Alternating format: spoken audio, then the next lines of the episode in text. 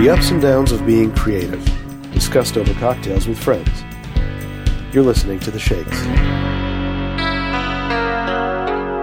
Okay, now everybody talk at once. Okay, good. Okay, We're gonna take it, we're gonna perfect.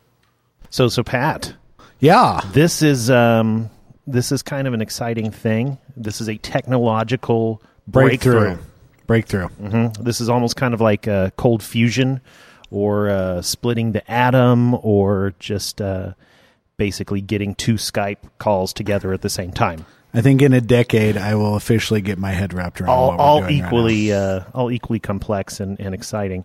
But we do we have we have two guests on the line with us. Holy two shit. guests two guests together as one.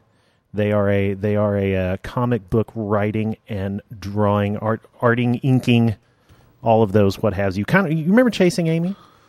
They're I like, do. They're like those those two maybe without the the latent uh, latent gay for each other. yeah, or maybe they are. I don't know. Let's find out. Yeah. Uh, so yes, we have on the line we have Brian Winkeler and Robert Wilson the fourth, or Robert Wilson Iv, depending on how you look at his Twitter Yeah, account. There you go. So hi guys, how you doing? Great. How are you? Good, very very good. You've got a book coming out. Yeah, yeah. It's coming out actually tomorrow in comic shops, and then in another two weeks it'll get a full wide release. So yeah, staying Yeah. super busy. So what's the what's the wide release mean? Uh, bookstores, online sellers like Amazon, stuff like that. Yeah.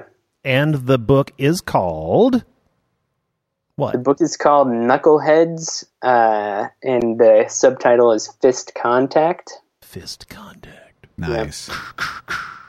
And so what's the story? Yeah, why don't you take that one, Brian?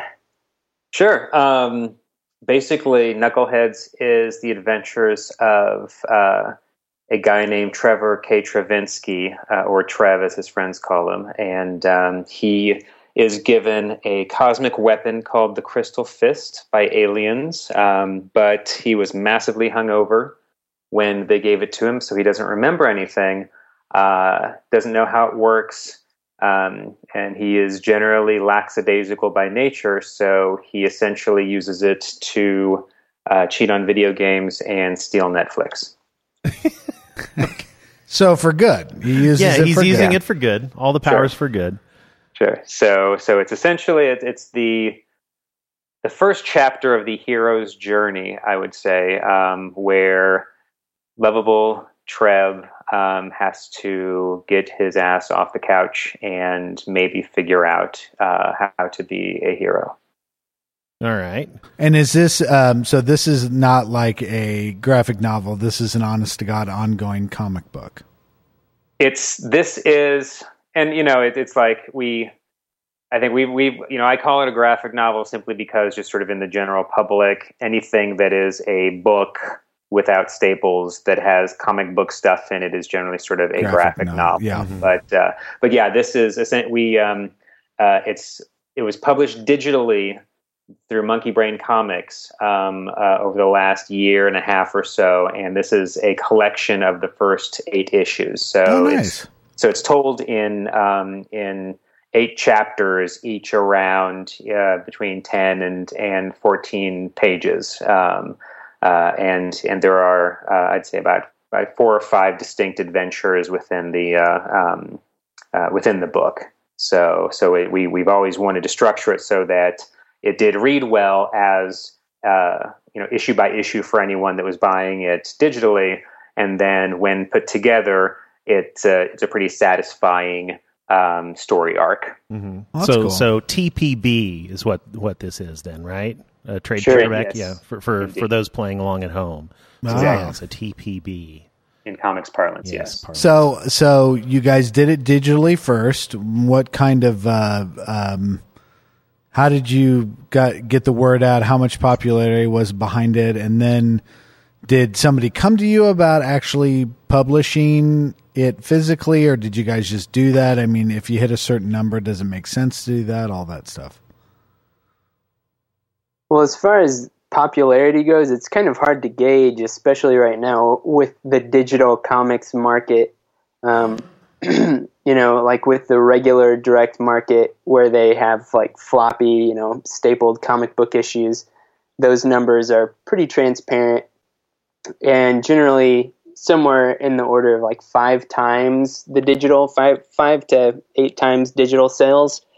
Um, Wow. So as far as among digital first comics or uh, digital only comics, I'd say that we were uh, pretty pretty popular. Um, and then among just the Monkeybrain books, which are uh, which is a pretty curated group, um, we were kind of um, a mid mid tier book, I guess. Okay. Okay. W- w- One of uh, one of my favorite uh, quotes was uh, a um, a website. I want to say uh, uh, out of the UK uh, had their uh, top ten monkeybrain titles, and we were number eleven.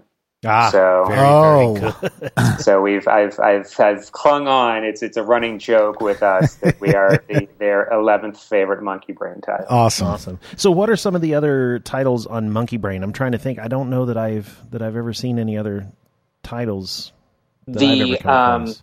The first we were in the second wave i would say of monkeybrain books. They launched i want to say with with maybe five or six books and some of their big ones the the flagship ones uh, our buddies uh, adam and dj do a book called amelia cole um, that uh, it's in it's in they're in their third volume now uh, and it's sort of a buffy the vampire slayer meets harry potter kind of thing. It's very cool. It's really Okay. well done. Uh, bandette uh, i think that that one the eisner robert? Yeah, that one at Eisner.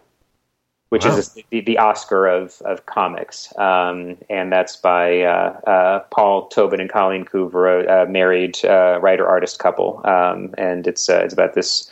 It's a really sort of almost storybook, uh, French storybook illustrated, sort of whimsical um, uh, lady bandit um, adventures. Uh, and then Chris Robertson, who's the um, uh, he and his wife Allison are Monkeybrain. They're they're the the publishers there who invited us to bring Knuckleheads there. He writes a book called Edison Rex that's uh, about basically if if Lex Luthor convinced Superman to kill himself and then sort of became uh, became a hero in his place, sort of thing Huh. which is a, a really really well done sort of twist on uh, on the on traditional superhero uh, staples. Yeah, I, Love the what if scenarios. Yeah. I think the Monkeybrain book that it, people should be really looking looking at though is High Crimes High crimes. by Christopher Sebela and Ibrahim Moustafa. It's uh, it's hard to describe an elevator pitch, but it's basically like um, uh, oh man, why am I blanking out on the name of the mountain? Everest. It's like Everest guides um, finding the bodies of dead climbers and then blackmailing their families to get the bodies back. Um, Oh wow. Yeah, so it's a That's pretty really interesting. yeah, really cool, like crime drama, and I can't imagine that we'll go another year or two without somebody making it into a TV show or something. It's so good. Wow, that's that's a really really interesting premise. I was I was weirdly enough I was looking at uh, pictures of like the Everest dead bodies last week.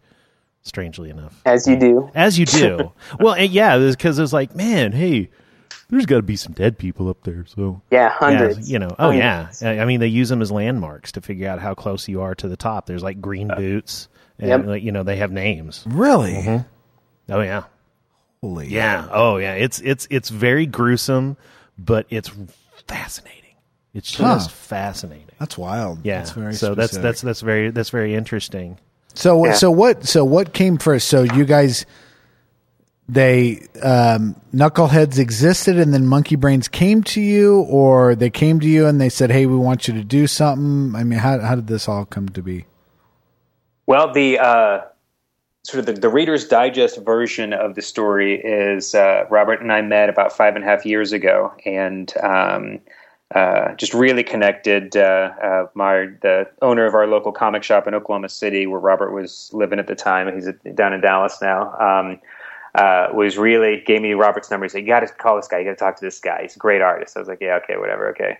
Um, and called him, and uh, as we're talking, I look on Robert's uh, blog, and I was like, "Oh my God, he's really good. We have to meet. We we got to have lunch." And uh, and so we we met uh, and just kind of said, "Hey, let's do something. Let's let's let's play around with some ideas, and Knuckleheads came pretty quickly. It's really just kind of manifested itself, and as wanting to do something that was going to be funny. You know, that comedic is my style. Robert, uh, you know, can do really great comedy. He had been doing some more uh, down tempo type stuff. Um, you can sort of you, you can kind of hear the Radiohead, you know, in his pages. That's funny. Um, but then we we met, and and Robert's just such just this great storyteller, and he was just killing me with these stories, and and so I, I you know I thought we really click, and so um, we developed Knuckleheads. We did uh, an eight page short, essentially the first chapter of of what would be our, our original issue, uh, and I took it to Comic Con five years ago.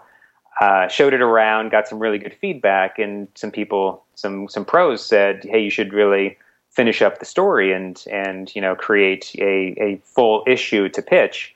We did a full issue. We self published it in 2010. Um, took it around uh, uh, to conventions, did local signings. Um, you know, didn't find a publisher for it, but were able to uh, really sort of get get on the radar of of a lot of people, a lot of other pros. And so, two years ago, when I was at Comic Con, Chris and Allison, who I'd mentioned earlier, they had just launched Monkeybrain, and so it had been a couple years since we had published the first Knuckleheads, um, and uh, uh, they invited us to to bring it to Monkeybrain, and so that's basically what got us there. They were familiar, they are friends of ours, they liked the work, uh, and they trusted that we'd be able to do something cool. And so we got it together. We uh, the first issue came out in April 2013, um, and then last year at Comic Con, uh, I met with some of the uh, editors at IDW who have a relationship with uh, Monkeybrain and have put out a, a few Monkeybrain collections along with they also uh, they do a lot of original work, and then they have some licensed books like uh, Ninja Turtles and GI Joe, Transformers, My Little mm-hmm. Pony, that kind of stuff. And so, um, uh, so basically, it was almost sort of like if you're good enough, you know, the Monkeybrain Publishing us had vetted us in their eyes. So they basically said, "Hey, do you want uh, you want to put out a book?" So. Cool. Um, so that the the actual sort of mechanics of getting on digital with Monkeybrain and then getting the print collection with IDW were not as difficult as we hmm. thought they might be, but it was still it's still been basically a five and a half year process from the original concepts to now for us to actually have a uh, this weighty tome in our hands. Yeah. Huh. Wow. So th- that was uh, you. You did answer, you know, a question that was on my mind is that you know Brian is in Oklahoma City and Robert is in Dallas. I was like, well, okay, so how did how did that collaboration happen? But okay, now that that makes that makes more sense now. So that's good. Yeah, the the original book, I I, I want to say that the original book was all done while well Robert was in town, and then yeah, yeah, and then then uh, uh, in between self publishing and the uh, the digital book uh, Robert had uh, uh, uh, and his family moved down to Dallas, and so it's, it's a little bit more. We don't see each other as much as as we used to or as we want to, but luckily we'll be seeing more of each other as we uh, as we're out there um, pimping uh, pimping the collection. Yeah, you guys are probably getting ready to plan some sort of a junket, I would imagine, right? So yeah, something something to kind of go out there and and do this. Stop one is right here. Yeah, I was going to say. yes. I mean, uh, check that box. Uh, yeah. Uh, the the reach that we get on this. I mean, you've probably Phenomenal. already you've probably sold like probably two or three copies already. Job yeah. done. Bink Dink. done. Yep. Um, and so Brian, when last I saw you, you were you kind of had your own thing. You were freelancing, right? Yes. And are you still doing that, or is this a full time gig, or? Oh no! I yeah. This is a uh, um, comic books are a delightful uh, side business. Yes. Uh, yeah, yeah. Um, uh, I hope I hope to do more. Yeah, um, you know, uh, we'll we'll see we'll see what, what fate entails. But yeah, I've actually uh, back in January moved into an office. I've I've uh, Robot House Creative is the name of my right branding right. agency, and and we uh, we actually have an office in a really great uh, place in uh, downtown Oklahoma City uh, that's essentially within the creative corridor of towns. There are quite a few design and uh, and ad uh, uh, agencies within walking distance. So, um, So you kind so of we've- midtown. uh, Automobile Alley. Oh, So- oh yeah, so very the- very trendy, very hip. Yeah, yeah. Yes. So sort of, so sort of, sort of bridging uh, downtown and midtown. Mm-hmm. Um, and uh, so yeah, so that's been my nine to five, and it's been it's been really great. It's you know we've we've uh, grown and and have been doing some really cool stuff. And so so my you know my day job is is full of of cool, fun, creative stuff, and uh, and then the comic stuff has always been sort of the the overspill. And so so it's been uh, it's been both sort of feed into each other in terms of kind of you know uh, my the you know my my creative beast that that needs to be sated. I, I guess. Very cool. Very cool. Cool. And Robert, what do you do for your day job? Well, I am a full time illustrator. Okay. I do. Um, I don't know. I guess anymore, it's probably a little more than half of my time goes into comics, uh, and then I also do a lot of work in music. Like I do a lot of gig posters, concert posters, some T-shirts. Um, yeah, just random random stuff like that. And then uh, I'd say I, I used to be I used to do like half very you know run the mill freelance illustration, but I but I've pretty much shifted over to just doing the fun stuff like comics and, and music type stuff. So I saw this, you know, speaking of kind of pop culture and I mean, what is pop culture if you can't get really obscure with it? So, um, I don't know, Pat. I saw a movie this weekend called Snowpiercer. I Yeah. saw a poster for that. Yeah. Have you guys have you have I don't either- know anything about it. Robert or Brian, have you guys seen it? I haven't seen it. I'd really like to. It's based off of a French comic. Man. Yeah, like a did long that. time like 30 years ago or something. Yeah, yeah, And yeah.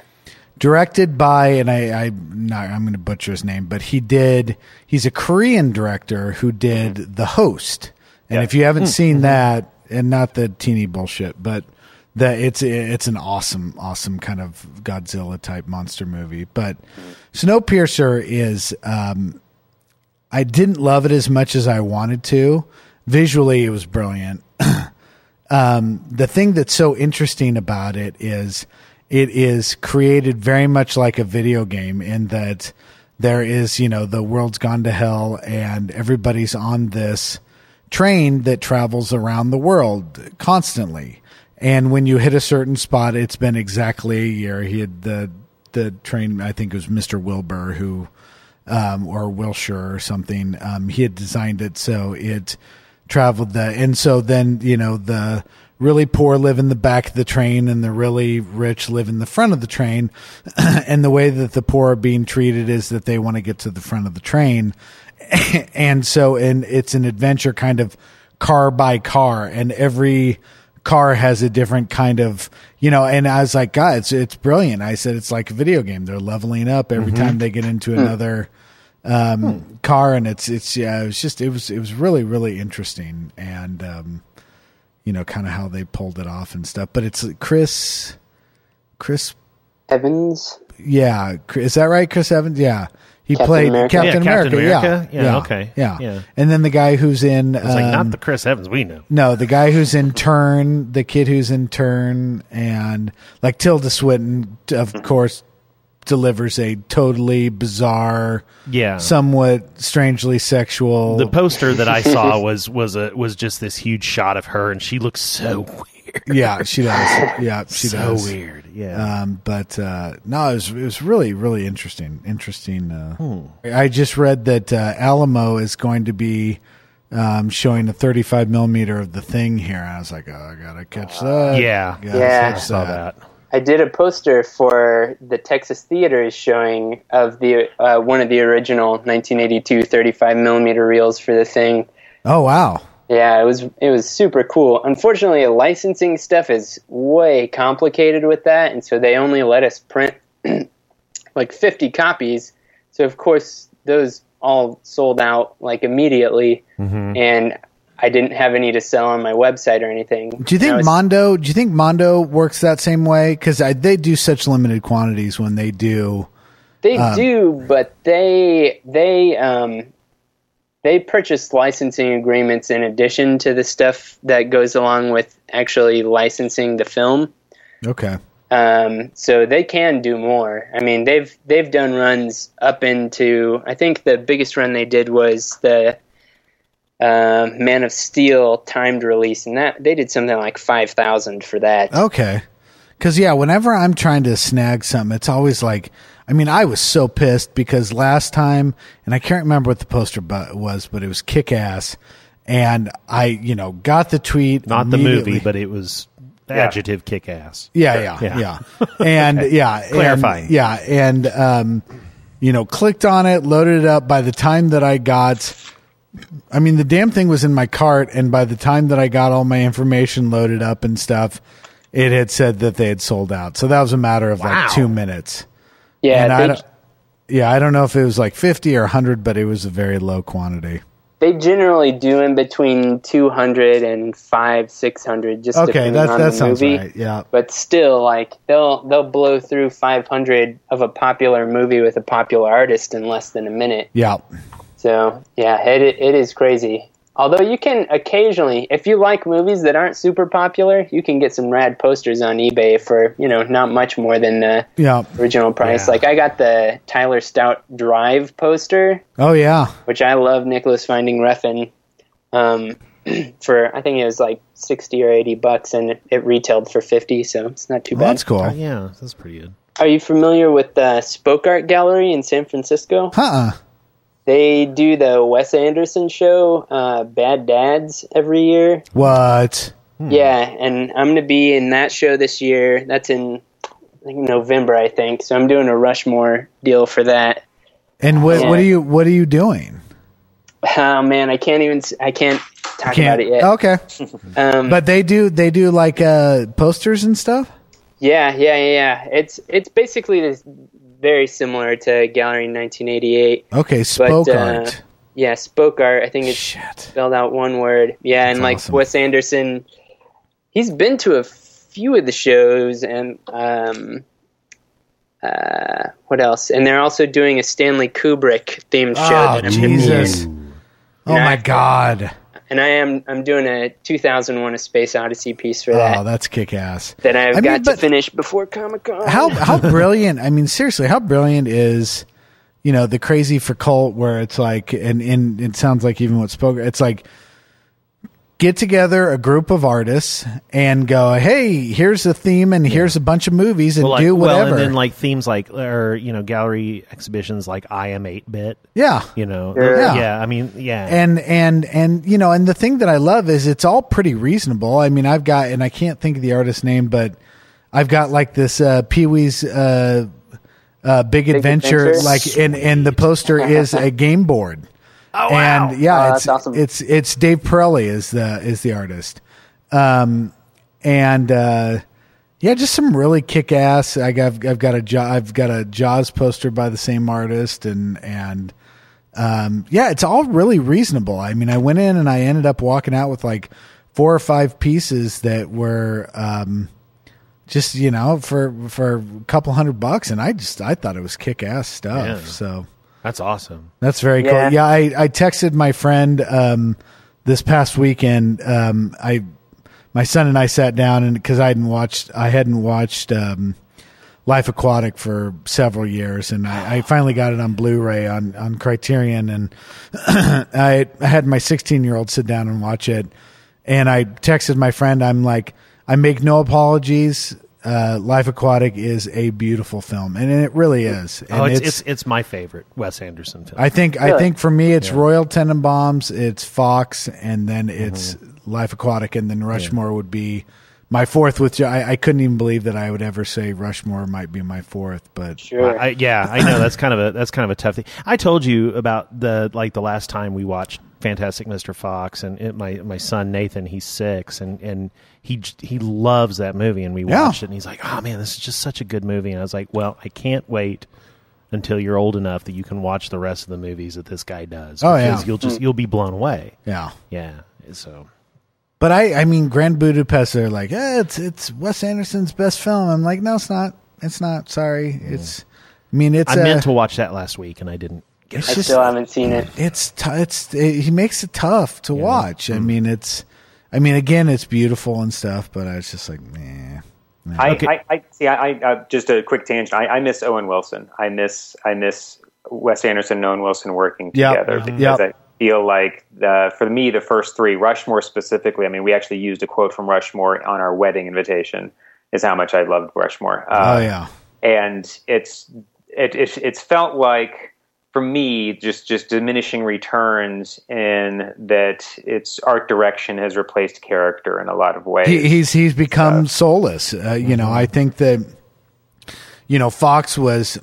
I mean, I, I I found it so amazing that I could be watching the stop motion, and and it could have so much emotion and feeling in it. And I feel like that's his last. You know, I thought Moonrise Kingdom and and um, Grand Budapest. I just felt like they just didn't really have a heart. And and it's interesting that. Um, he wrote uh, uh, Life Aquatic with uh, Noah Baumbach, who I've always struggled to like his stuff, but um, you know, even that's got some feeling in it. But you were- Yeah. you, no. Well, yeah. I. I are you trying to bring us back, Jeremy? well, I some- was. I was. But um, yeah. I mean, Moonrise Kingdom. That was uh, gorgeous movie. It was. But yeah. yeah, I mean, Every, it- it's always eh, beautiful. you know, but I mean that, that it really. I mean, the beauty of that one was really on the surface. Yeah. So Yeah. that's I've- true.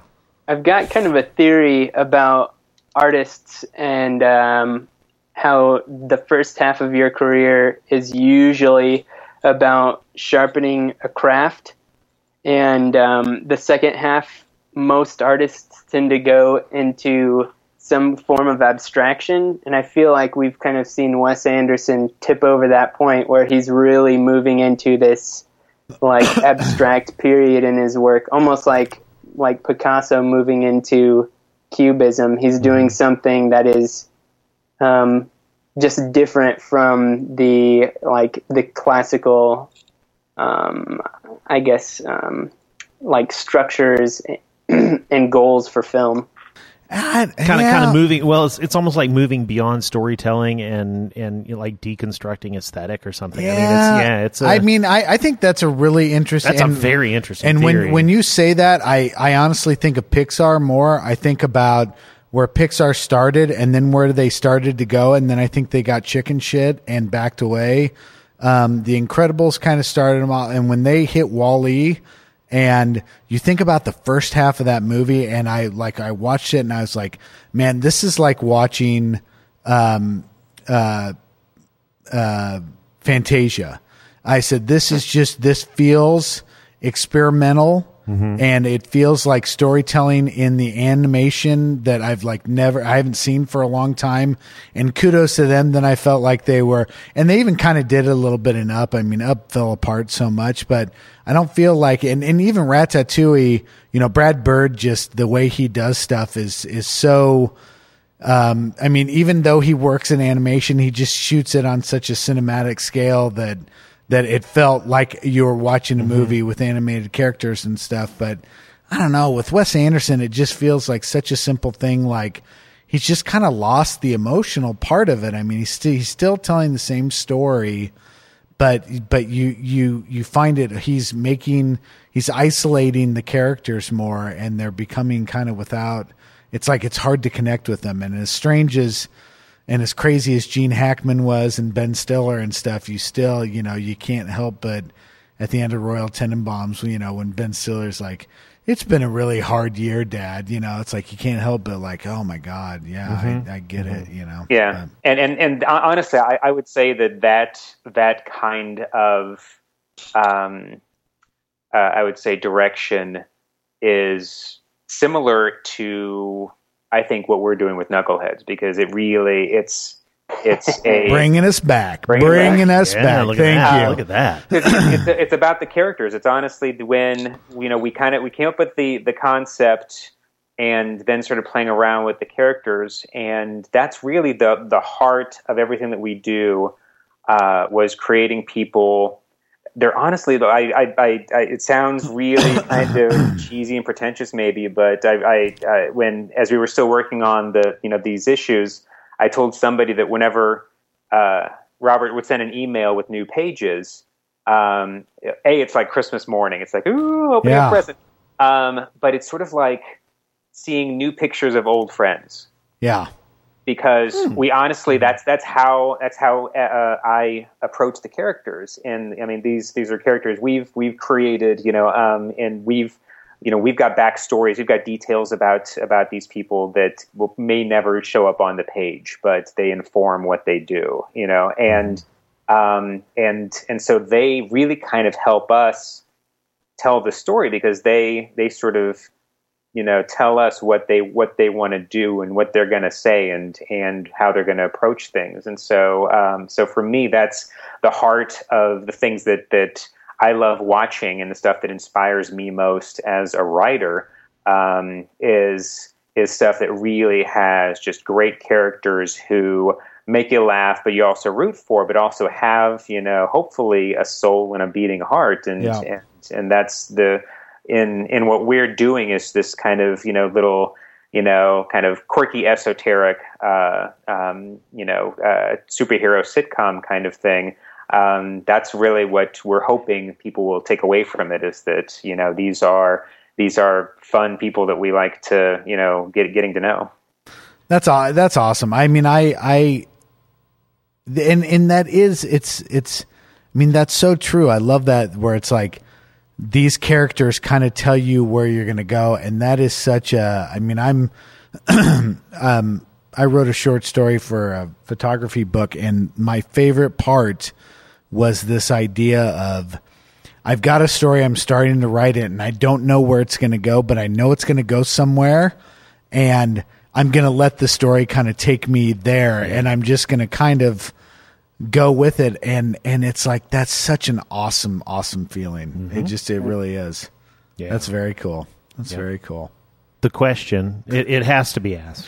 Yeah. What uh, you know? What what uh, what other comics are, do you guys do you guys like right now? What's what's Or even in the your- past. Yeah, yeah. I mean, what what are your favorites? What what do you like? Give me wanna- gi- give us give us kind of like the Rob Gordon top five for each of you. There you go. You want to go first, Brian? Oh god! So we're talking right now or all time? It- you can whatever, Whatever. whatever yeah your top your your Rob Gordon top five desert island comics okay. Who's who's Rob Gordon? Ah, from, High What? Fidelity. yeah Oh, okay. John sorry, Cusack, High Yeah, Fidelity. sorry. Okay. All right. Wait, yeah. Wait, who's Rob what Gordon? okay I'm hanging up Before I answer that, who's Rob Gordon? I, I I I dug the movie. Grosse Pointe Blank is the one that's always you know, Hell yeah, of course. for for Cusack. So um, apologies, apologies. that's But fine that's fine I would say uh, I'll I'll go ahead and, and go kind of kind of all time, and I'm just sort of pulling Good. this out of my ass. Um, but the stuff that inspires me, my number one is probably "Why I Hate Saturn" by Kyle Baker. Um, came out in I want to say 88, 89. Um, uh, Kyle Baker, uh, I think he uh, he was like 21 when he did it, and it's told it's in comic form, but it's all there are no word balloons. It's it's it's almost sort of like storyboards with dialogue underneath, and Huh. it's it's a very sort of Janeane Garofalo character before five years before anybody knew who Jan- Janeane Garofalo was. Oh, that's cool. Sort of this uh, acerbic New Yorker, um, and her uh, um, uh, best friend and her sister who's kind of nuts, and uh, and they even uh, go on. They they wind up in like a convertible, being chased cross country, and sort of a Thelma and Louise thing again, like two two or three years before Thelma and Louise came out. Um, but it's just it's really funny. Uh, it's it's really unexpected, and Kyle Baker is one of the the premier um, uh, humor writer illustrators in comics, and and so he's been a, a huge influence. Um, uh, we get a lot of uh, a, a couple of references to knuckleheads. Uh, people have mentioned um, Justice League, the 1986 Justice League, which was kind of a uh, a lighthearted comedic take on the Justice League. That that Batman was maybe the only heavy hitter in the on the team. Uh, like Captain Marvel, Blue Beetle, and Booster Gold were sort of the Rosencrantz and Guildenstern of the uh, you know of the group, and and uh, and it was really.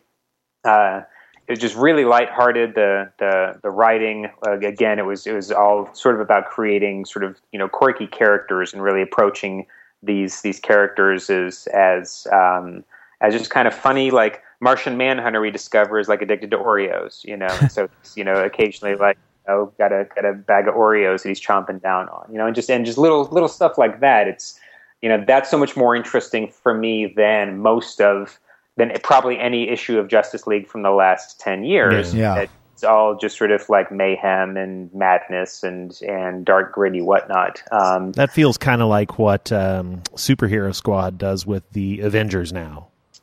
Like, Yeah. yeah, just kind of just really just goofy and yeah, and you know Hulk's a lovable cre Yeah, Yeah. yeah, yeah. Okay, that's that's cool. I'll have to go check that out.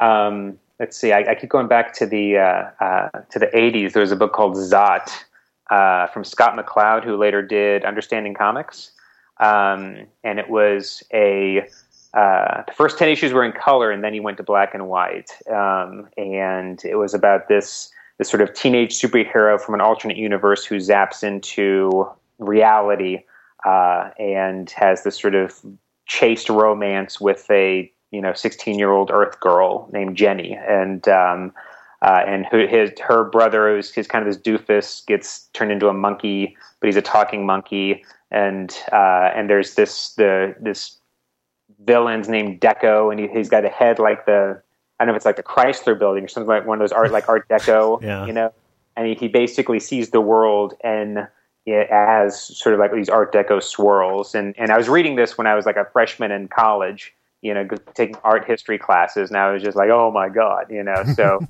um, but again, it was something where it was this very just beating heart, you know, in in these characters and these adventures, and and one one of the characters, like her best friend, I think, comes out as lesbian, and this is, you know, this is like nineteen Yeah. Uh, 1989, 1990, you know. So, um, uh, so it was really groundbreaking at the time, and and now he does more academic. Scott McCloud is, is more much more kind of a comics academic, um, but uh, you know, uh, this is this is sort of like his his big uh, his big one. Um, and I would say uh, right now, uh, a couple of my favorite books. Uh, I love Hawkeye. Uh, Matt Fraction's Yeah, Hawkeye. the Matt Fraction Hawkeye. Yeah, Yeah, and in fact, I'll, I'll, I'll give Matt Fraction double uh, uh, plug here because uh, his Hawkeye is great because he's sort of like he's the Avenger without superpowers, and he hangs out in this you know apartment building in New York with a dog, Mm-hmm. and um, deals with the Russian mob, and it's all very earthbound. You know, it, it's it's he's very fallible. Um, and then Sex Criminals uh, which is I think issue five or six just came out, and that's a completely outrageous book about um, this this guy and girl who discover that uh, time stops when they have an orgasm, Interesting. and they they meet each other and discover that they both have this ability, and so they uh, use it to uh, to start robbing banks. Sweet. Uh, like ha- go, have, go have sex in the closet, and then then when you when you hit that point, everybody freezes, and then you go rob, rob bank two to save the library that she works at. So it's it's ostensibly you know they're still good people. You know? Yeah. yeah, there's uh, some it- altruism to the sex crime. Yeah, but it's really weird. It's, there's there's one sequence in issue maybe number three or four that is scored to um, to a Queen song, but they didn't get the rights to it by the time the book came out. So instead of the the lyrics that would normally be in this comic book scene, there it's all a letter to the readers from the writer Matt Fraction about trying to obtain the rights to the Queen song. Yeah, Oh, it's, fat, it's fat bottom girls. Fat Bottom Girls, yeah. Fat yeah. Bottom Girls. The That's best awesome. part is that cons. Anytime you go to a con that Matt Fraction is at now, there will be dark-headed girls cosplaying as the girl from Sex Criminals, dressed as Freddie Mercury. Nice. It's amazing. That's cool. It's it's it's like it's honestly groundbreaking comics. It's like they are doing things that I've never seen done, uh, and it's it's just inspiring to me. All right, It's I gotta so- I gotta check that out too. That's interesting. That's really interesting. All right, Robert, you what do you what do you got? What do you got? All right, I uh, I did a list of the current stuff and my all-time favorites, so I'll go through them real quick. Okay. Um, Velvet is probably my favorite book coming out right now. It's by uh, Ed Brubaker and Sean, blanking out on his last name. Uh, no, Steve Epting. So Velvet's basically like, uh, what if um, James Bond got killed, and it turns out that Miss Moneypenny was an equally badass spy who got retired early and got framed for his murder. Uh, Wow. it is awesome. It is so good. Like there's there's not necessarily like that that high con. I guess it has that a high concept, but the hook alone does not express how amazing this book is in craft and storytelling. Uh, like Steve Epting did l- probably the most important run of Captain America with Ed Brubaker of the last like 30 years, and um, he he has topped himself big time. Like it's a gorgeous book, incredible storytelling, just awesome. Uh, then Sheltered, which is a book from Image. In fact, I think every single one of my current books are from Image. Sheltered uh, is about a prepper community uh, out in the uh, out in the woods of something like Wyoming, and the parents in this prepper community keep talking about how you know there's going to be an earthquake and how Yellowstone's going to erupt and that's going to throw the entire you know nation basically into anarchy. And so they need to prep for the apocalypse and they're they're burying their trailers and it's it's just super like ultra paranoid type thing and the kids decide at the end of the first issue that they have to kill their parents because they only have enough food for the kids to survive for as long as they've planned. Um, and so they do it. They kill all the adults. And so it's basically this like Lord of the Flies Yeah. type thing, Huh. but but amongst these like you know, I would say anywhere from like six year olds up through teens uh, who were raised by these super paranoid, you know, parents who are afraid of the government and afraid of the apocalypse and stuff like that. Really fantastic book. Uh, Prophet by Brandon Graham and a ton of other people. It's insane European science fiction type stuff. Um, yeah, there's no way I can even explain it. It is it's crazy in the best way. All right. Uh, and then Sex Criminals, This which is- Brian all already talked Oh about. Oh well, see if they show up on both lists, and That's- I've got- that's- yeah, Yeah. that's gonna Sex be Criminals is kind of a, a really nice broad comedy. So it's like pretty much everyone's going to find something to like, unless you have a problem with the premise of sex people crime. having sex. Yeah. Yes, that's awesome. That's awesome. Yeah. And then my all-time favorite stuff, uh, THB by Paul Pope. Um, it's kind of a science fiction uh, comic based on Mars, and it's uh, kind of a frontier type thing. So, yeah, it's difficult to describe.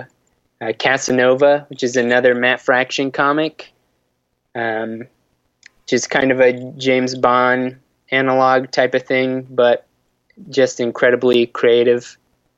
Uh, and then I've got some international stuff. I've got Pluto by Naoki Urasawa. I think Naoki Urasawa is the best Japanese comic creator. Uh, I, th- you know, I think Naoki Urasawa is the greatest living cartoonist. I would say that.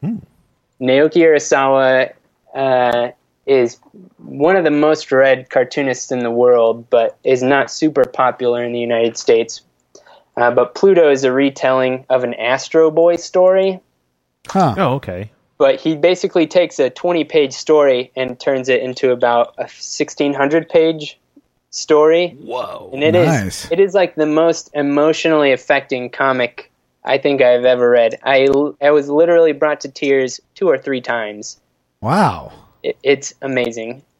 And then last on my list is The Incal by uh, Alejandro Jodorowsky and Moebius. Uh, it's like the the the European. It's a basically the science fiction comic that inspired Fifth Element, Blade Runner, big chunks of Alien, um, uh, big chunks of David Lynch's Dune.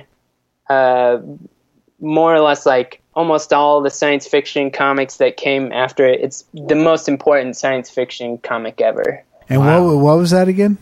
The Incal, I N C A L, is drawn by Moebius, um, who is, I think, the the greatest cartoonist ever. Huh.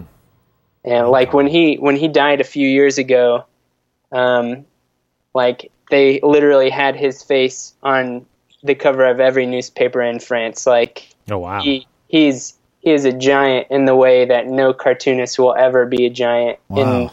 in in you know in the United States in That's the Americas. cool.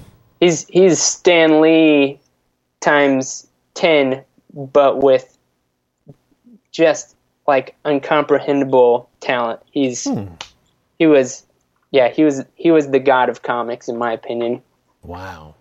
Very cool. Good lists. Very, very good lists.